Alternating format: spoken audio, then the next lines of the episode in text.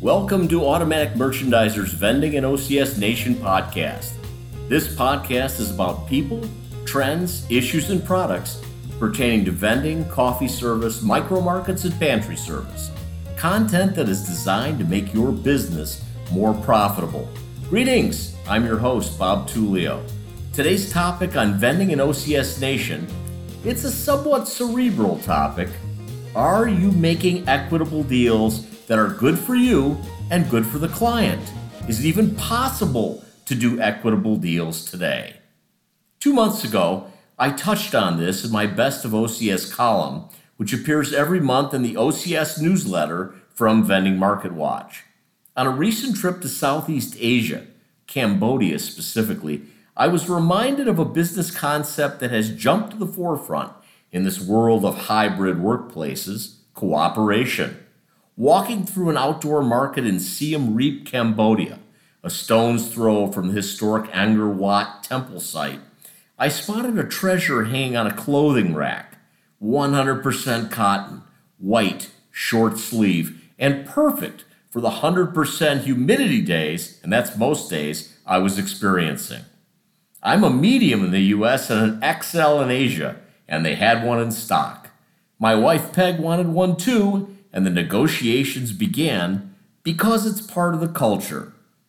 $30 for two, said the merchant as her family looked on. I'll give you 20, I said. 25, she said. This deal is good for you, good for me, as she put the items in a bag. I agreed, mindful of how important the sale was to her in a country where $25 American means a lot. Done deal great closing technique, and a concept to live by in business. Good for you, good for me. I decided that equitable deals might be a great topic for some industry leaders. The first person I talked to was Matthew Marsh of First Class Vending and Coffee in Las Vegas. I asked Matthew, What do you tell your salespeople about making equitable deals? Don't be afraid to walk away from bad business. Now, any vendor that's out there just undercutting pricing these days to get the business, have we done it? Everybody's done it. Sure. Is it a good business practice? No. We try not to do that anymore. Look, we can all, for the most part, get the same product. We can all get the same equipment. What makes us different? Service. Well, service component, of course. Service Absolutely. component, right. So do you pay for good service or you pay for bad service? And this is something you need to explain to the clients. Look, you want service. When your machine breaks down, you want someone to come out in, in three days or you want someone to come out in three hours? Sure. That, you know, so all we're trying to do is be profitable enough to make a little bit of money and take care of you. So right. if it's not equitable, I say don't take it. And I am, and the clients are getting smarter. They like to play us all off of each other and they're all trying to squeeze that dime and they're all trying to get us cheaper and cheaper and cheaper. If our industry would go out there and say no, guess what? They wouldn't have a choice. With equitable deal making, the bottom line is there has to be communication. Has to there be a win win. Has right? to be a win win. Absolutely. Or let's look at it another way. It has to be a lose lose. Yeah. So the, the customer's unhappy and you're unhappy, right? Yeah. The vendor's right. unhappy, or or you're both happy. It's the same thing. Yeah. Two negatives equal positive, right? Right. I think I took. I think I learned that in math the third time I took it. Thanks, Matthew. Always an interesting interview. I also talked to Arthur Siller, Senior VP at Evergreen Refreshments. Arthur, with a backdrop of making equitable deals, what should you or your team members be thinking about when they head into a sales appointment? Certainly when I was selling and, and to this day when I when I meet with a client, I always have this mindset. By the end of the meeting, I want them to feel like I'm sitting on their side of the table, not the other side. I want them to feel as though I work with them at their company, coming up with these solutions and these programs. Um, once you build that trust and, and they're willing to listen to you, now you can truly shape a program that's successful for everybody. And what I mean by that is because, as you said, you want to make sure these programs are successful for the company, our company, right? And and for for them as an amenity. It's a lot easier to get them on board with certain parts of the program um, where you know we may want subsidies to be involved or minimums to be involved or rentals on equipment and coffee service that buy-in's a lot easier to gain if you've already established a bit of that trust right and doing a good job right being a good consultant and listening to them. So we put a strong focus to that on the outset because once you've done that, and if you have to make concessions or talk along the way of ways to make the program work in the long term, they're just more willing to engage on it. If they want, you know, a heavy investment in equipment, and from where I sit, I'm thinking that I'd like a longer agreement. That's a lot easier to do if they feel they trust me and, you know, I've been very transparent with them from the gate. That's great. Well, it's all about solutions, isn't it? That's right. Dan Welch is the owner of World Cup Coffee in Portland. He says in order for deals to be equitable, everyone needs to understand, including employees and clients, what it takes to successfully run a business today. At the end of the day, if you're bidding an account and you're wondering whether you're going to make a profit, likely you're not going to because the increased cost of labor and the increased cost of delivery, and, and not just your own company's delivery, the, pro, the cost of goods coming into your service are somewhat out of your control. And you have to anticipate that a year from now, that cost of uh, Bigelow tea is not going to be the same price.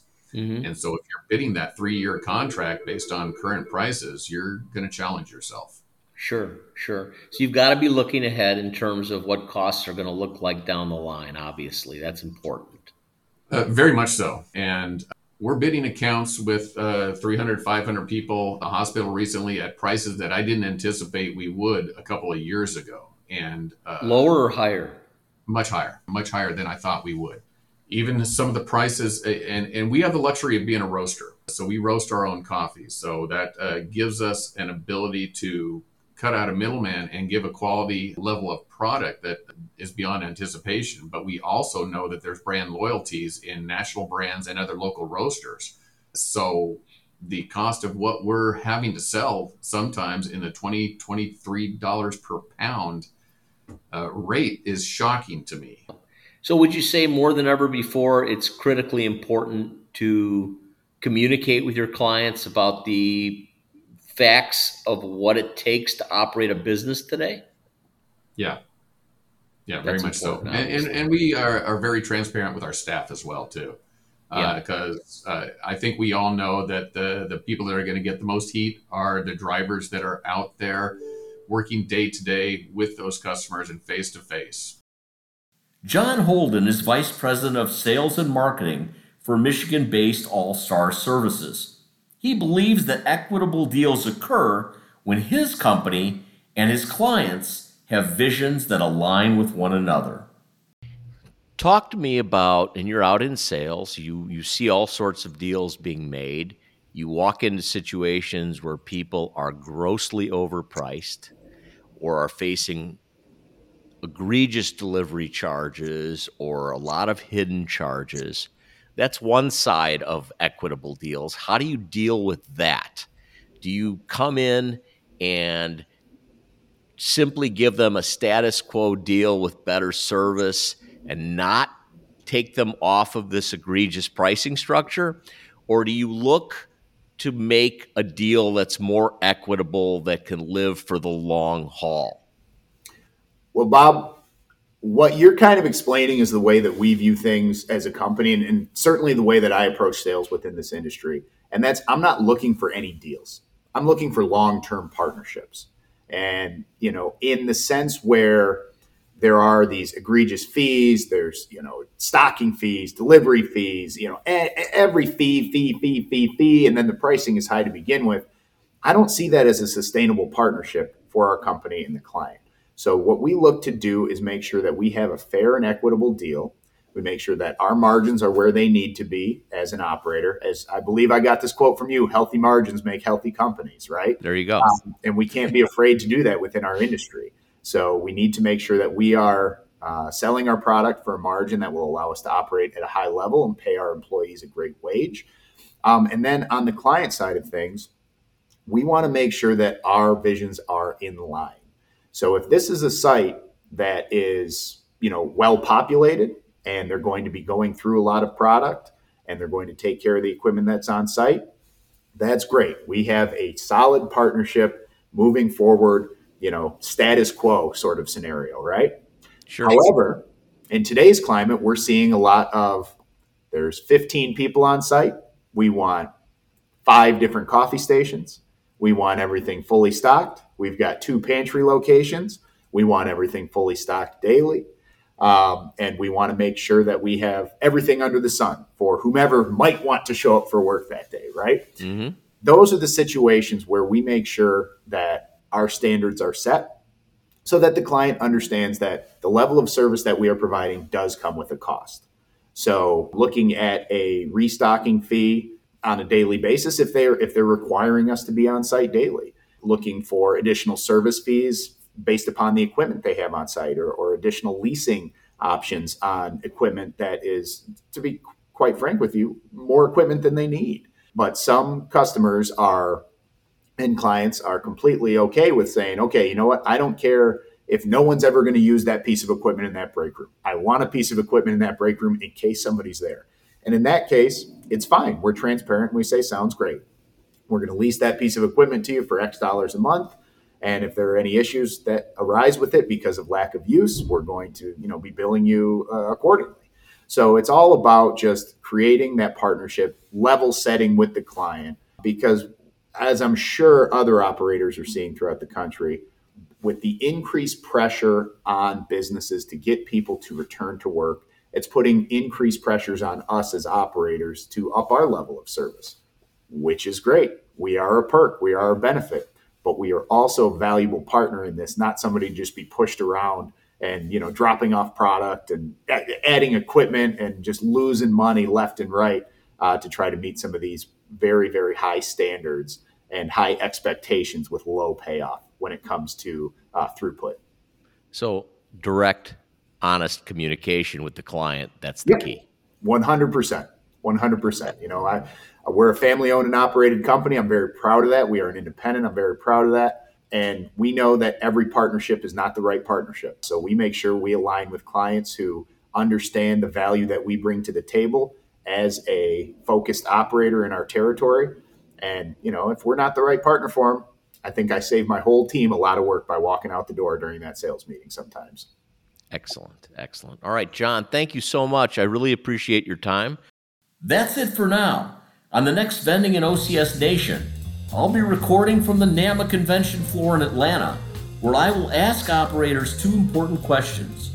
What exhibit at the NAMA show offered something that will truly have an impact on your business? What blew you away at NAMA? I'll give my own take on those questions as well.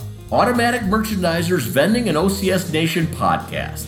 Subscribe, download, listen, and make your business more profitable. Thanks for your support. I'm Bob Tullio.